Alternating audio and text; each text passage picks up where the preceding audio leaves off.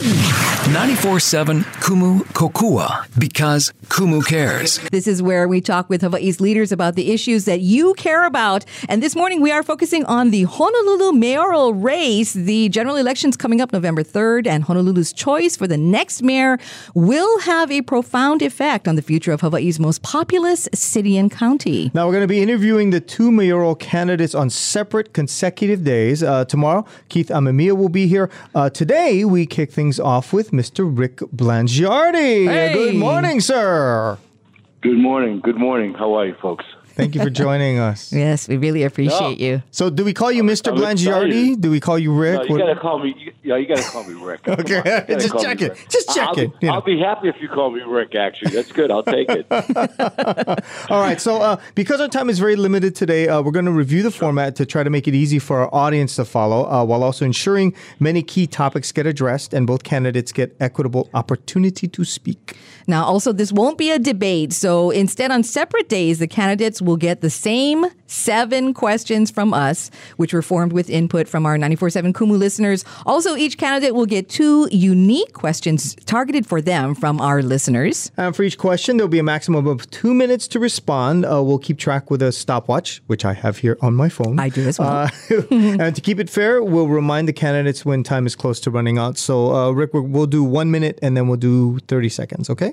Sure. Well, that presupposes I might take all two minutes. I may not. Oh, I know. I'll take it easy on you guys. Okay. if you, That's if you don't, fine. if your answer goes yes, that that's totally fine. don't, don't feel No, like you I- have to I- make the whole two you minutes. know what? This is this is live radio, and you know I've had enough experience, and I would never do that. To you. We That's got what we're you. counting on. We're counting on it. We got you. All right. So without further ado, let's get right into it. So, all right. So we'll start with question number one, and uh, you will have two minutes to respond. Uh, Rick, what are your qualifications to lead this city, and why do you think you should be Honolulu's next mayor? For openers, you have two minutes.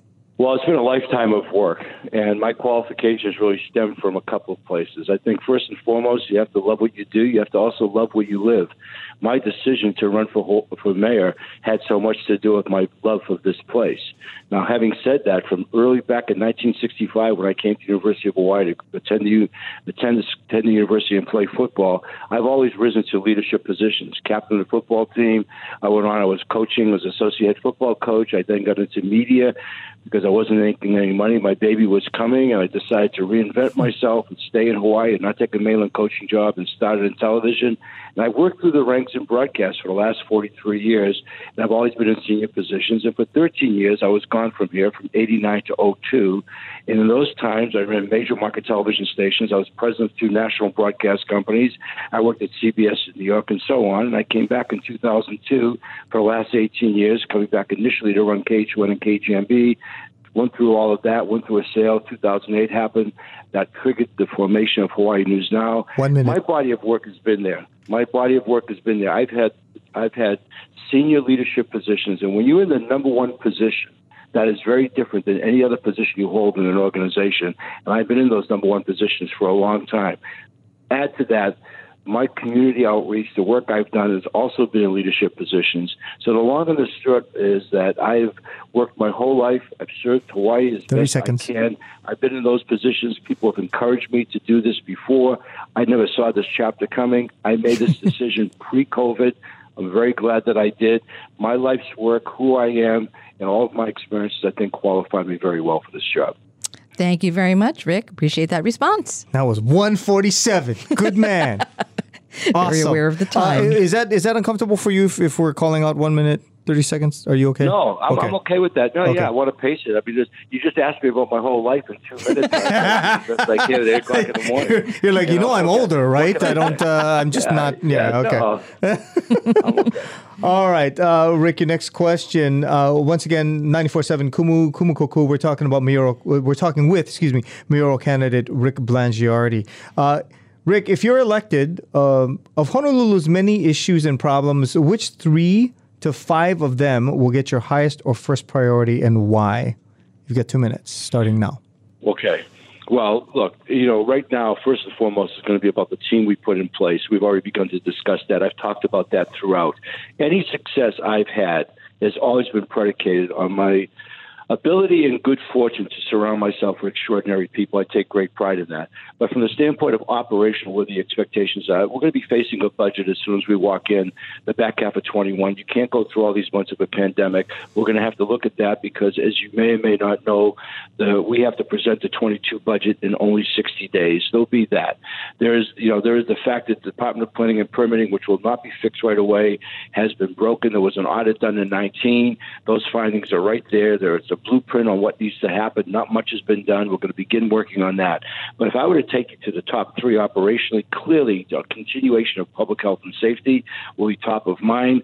Everything and anything now has been redefined by COVID. So our economic recovery and everything that we can do to fast track projects or get things going is going to be One important. minute. And then I think also.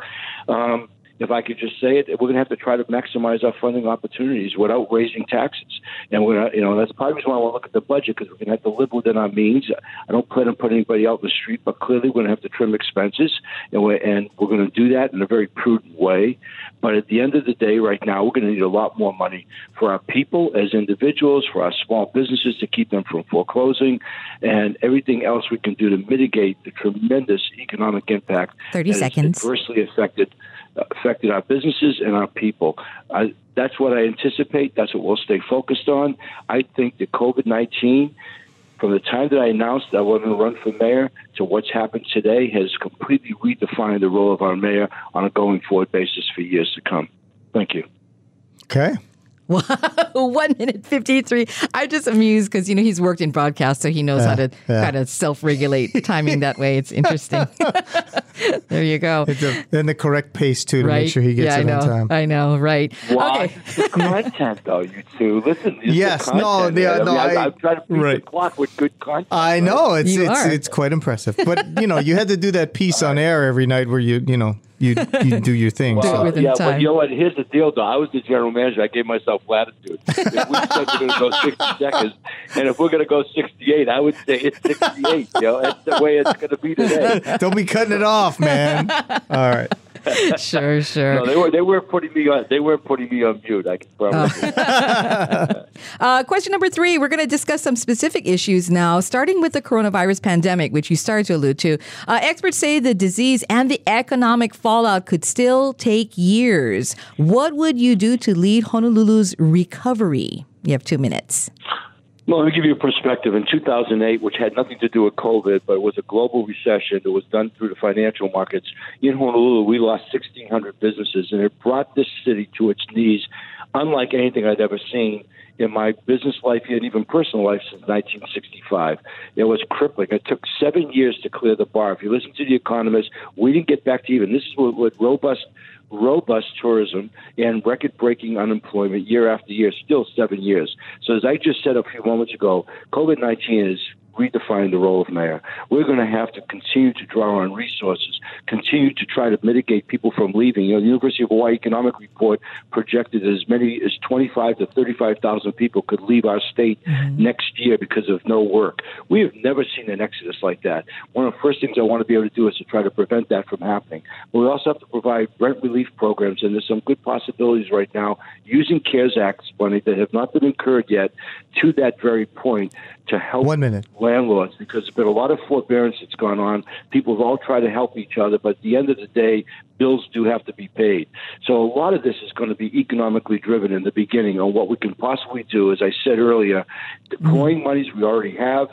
We received $387 million, getting additional funds, uh, and anything and everything else we can do to try to get our lives back. But this is not going to be a short term recovery. We have to accept the fact that the disease is here. We're going to have to start living through it 30 and work seconds. hard to get our lives back to normal.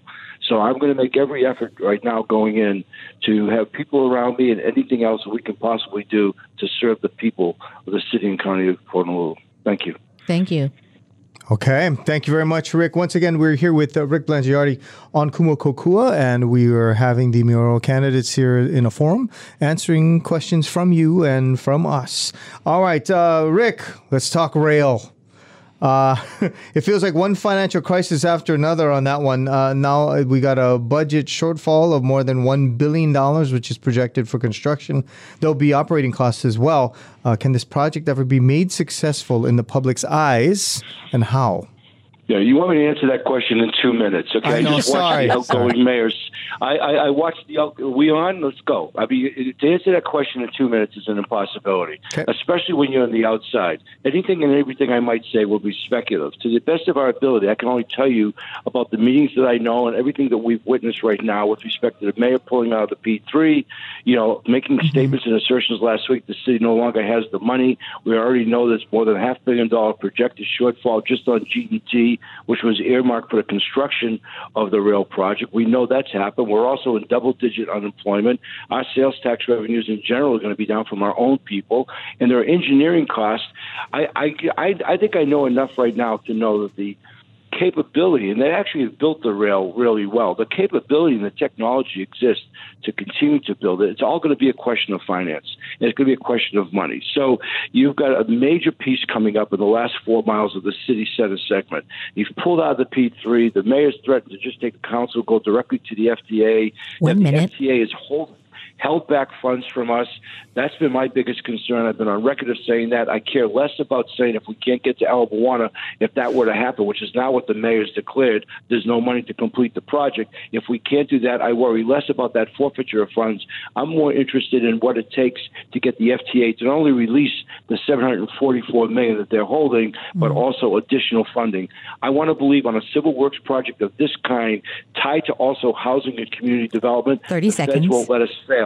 But that has to be determined on a going forward basis. It's going to take a lot of transparency, a lot of discovery, and a lot of collaboration that right now, quite honestly, as an outsider looking in, it doesn't feel like that that's what's going on. Thank you. Okay, thank you very much, Rick. Appreciate it. Thank you. Here's some more questions for you. Uh, Rick, housing uh, that regular working people can afford without working multiple jobs feels like it's in shorter supply than ever in Honolulu.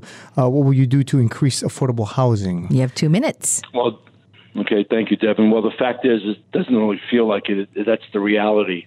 And the reality says, if you listen to the experts and how they project, we have an affordable housing shortage of some 65,000 units projected by the year 2025. Of which within that, more than 22, 23,000 would be affordable rentals, especially the urban core, and which have not been built. So the subject of affordable housing is a lot like the subject of diversifying our economy. It's been around. I've traced it. I've tracked it.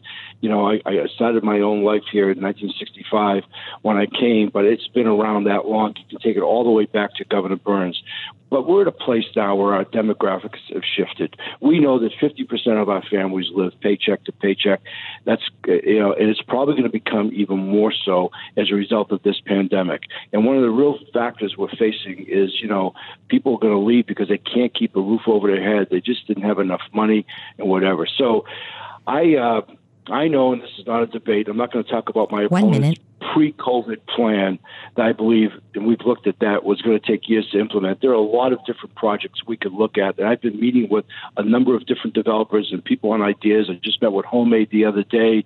I love the Bill Seven thing that Marshall Hung has done on building in the urban core, on using city lands. The city controls, uh, or even private lands that require government sub- subsidy. The city controls lands and buildings. There are things we can do.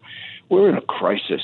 And we're going to have seconds. to act and act quickly and take advantage of not only laws and resources we have in the books, but we have to address this housing thing because this pandemic has brought us to a place we've never been before. So that set of variables is going to trigger action in order to accommodate that in ways we haven't done. And that's what I'm prepared to do. And it's going to take a lot of different concepts, not just one plan to get us there.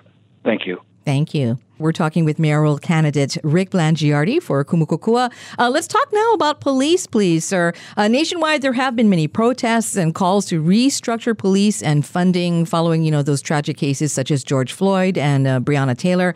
Are changes needed in the Honolulu Police Department? You think?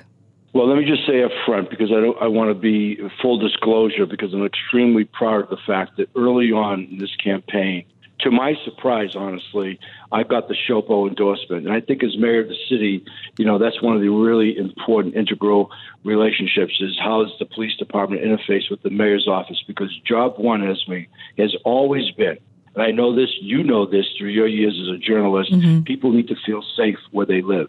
And so I will tell you that I got that endorsement, and one month later, the George Floyd incident happened. And suddenly, we're looking at incidents on television in major urban cities, uh, almost in disbelief, stuff that was even more violent, more chaotic than what I even saw going back to the riots of the 60s. A most unfortunate circumstance. But here in Honolulu, even though we had that procession of 10,000 people, and understanding Black Lives Matter, all lives matter, you know, at the end of the day right now, I am not about looking at defunding a police department that is already under resourced.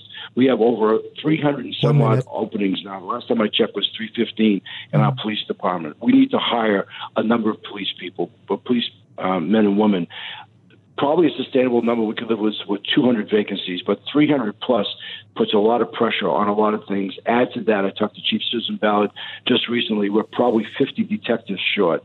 So nobody's looking to make excuses. What we need to do is take care of our people who live here. First and foremost, especially in this climate where people are going to have less, the 30 threat seconds. of ongoing violence as a result of people becoming more desperate is a very real circumstance, and we're already seeing it in some places. So I want to support the police department, but more than anything, I want the people who live here to feel safe, and we'll do everything in our power to make sure we take care of public safety. Thank you. Thank you very much, Rick. Appreciate it. Um, let us talk now about our homeless situation. So, right here on Oahu, we have more than 4,400 homeless people, uh, according to the latest point in time count. And compared with the current administration, sir, what would you do differently to help them? Okay, well, one of the things I want to say right up front, and I don't know how familiar you are or your audience is, but for more than a decade, going back to when Governor Neil Abercrombie was in office, you know, we turned all of our resources on the homeless situation, hoping that if we could, as a media organization at Hawaii News Now, and then in conjunction in combination with the Star Advertiser, shine a spotlight. If we could educate the populace on this, it would empower our politicians that didn't work. If you look at the point, point in time count you just referenced, it's been flat for eight years. It's been fluctuating by less than 100 people, and it's a bogus number. You talk to anybody in the homeless service provider uh, business, and they'll tell you that number is probably more than triple. If you look at mm-hmm. the various categories, it's a very complex problem. But if you look at the complex, if you various categories of homeless and houseless, homeless being people who just don't have anywhere to go, houseless are people who are part of the community but no longer have their home, sheltered, unsheltered, etc. There's a lot of things. There's there's no simple solution, but there's some real great possibilities going on. My biggest concern right now has been the the one category that has become pervasive that creates both a safety and a health risk, and that's been our chronic homeless. It's no longer contained to a small area downtown, Chinatown, or wherever. It has become now something that people see in their neighborhoods and they don't know what to do about it. So we know that the practice of compassionate disruption has not worked. That's why that number remains a constant. But if you take it back, and let's just say it is triple, let's say it's 15,000 statewide, that is still only 1% of our population yet it is in everyone's face. To me, and I've said this before, it's a scalable problem. But we're going to have to spend money to put resources we totally lack in mental health services. And I could talk about this for the seconds. next hour if you wanted me to, but I will tell you, more than anything, more than anything, mm-hmm. the subject of homelessness was a personal motivator for me to decide to run for mayor. We are a people who prides itself on our great aloha spirit and sense of ohana and compassion, and we need to reflect that in what we deal with. I've always liked Gandhi's quote, and I'm paraphrasing, but a society is judged by how it takes care of its most vulnerable. Thank okay. You. Thank you very much, Rick. Appreciate that. Once again, Rick Blangiardi joining us here on Kumu Kokua. We are talking with the mayoral candidates. Uh, now we got a couple questions from listeners, uh, and these questions have not been given to the candidates. These are completely just, we pulled them off of Facebook. Mm-hmm. So uh, this one coming from Marie Streep of Honolulu. She asks, Mr. Blangiardi, why do you hide that you're a Republican? Two minutes. Because I'm not. Uh, you know, that's really interesting. The high to a Republican. You know, I, I said to somebody the other day, I voted for Barack Obama twice and Bill Clinton twice, and I admitted publicly that I voted for Donald Trump in 2016. It has absolutely no bearing at all on the city uh, issues that we're facing as a mayoral candidate. And I did that because job one at City Hall, and I can tell you this right now, is to get build back trust. You're not going to build back trust without being honest and transparent. So while I, I could have avoided that question, I didn't. But I, but I'm not a Republican. As a broadcaster, throughout my entire career, I needed to be an independent person because I've represented in the lead positions, not only holding the FCC license, but to a community and to all its constituents, that neutrality. I have always been that. And so if somebody is going to do this, not just in election season or political advertising or hosting debates, at all times, you have to be neutral. You have to be able to be fair. That's the one thing that everything is everybody's learned about over the last several years about the outcry of fake news. Local news is still highly trusted. I've always worked One in minute. local media here, and I'm very proud of the trust that Hawaii News now built up. And in the business of broadcast, that is the holy grail to have trust. So I have maintained being an independent voter. So I'll go back to the Trump thing. In 2016, I thought he was the best choice. I just said I voted for Bill Clinton twice. I couldn't get there with Hillary, and I certainly couldn't get there with Bernie. And I wish that Trump had behaved very differently after he became president. But it's not about my being a Republican or a Democrat. This is a nonpartisan race. I'm an independent voter, and I will serve the people on all sides. And the last thing I'll say is I'm going to hire Republicans and Democrats. 30 seconds. I'm not going to get caught up in party affiliations here. They're going to be restrictive. I take a lot of pride in being able to collaborate and bring people together. And I'll say this in all the years, and I've hired some great people working in news in this town, I never once ever asked anybody if they were Republican or Democrat. Yet at the same time, we always work towards and establish and build trust.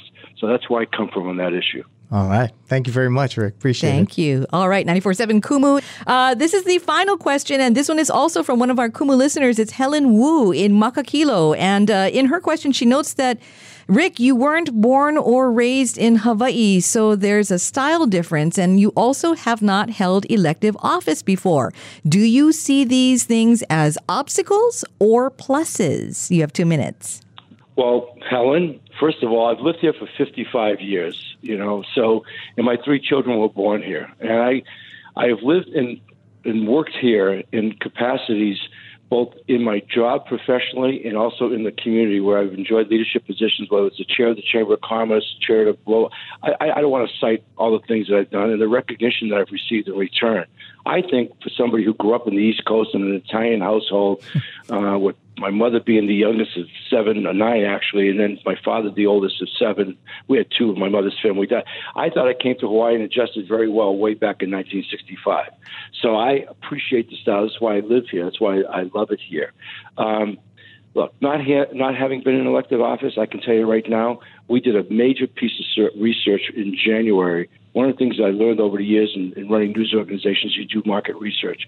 And I can tell you right now, in the question area where we looked at the attributes for the next mayor, knowing the mayor was going to come up, first and foremost, what people wanted was almost a primal scream, was they wanted a leader. The second thing they wanted was somebody who was trustworthy. And the third category, as far as attributes, was decisive. So those three qualities, leader, trustworthy, decisive. What was ranked absolutely dead last, and we had over 1,200 in this sample, which from a statistics standpoint makes it significantly reliable. What was ranked dead last at over 1,246 people that we surveyed, okay, was political experience at 2%. We are at a place in time right now where seconds. politics this is not about politics. It's about getting the job done.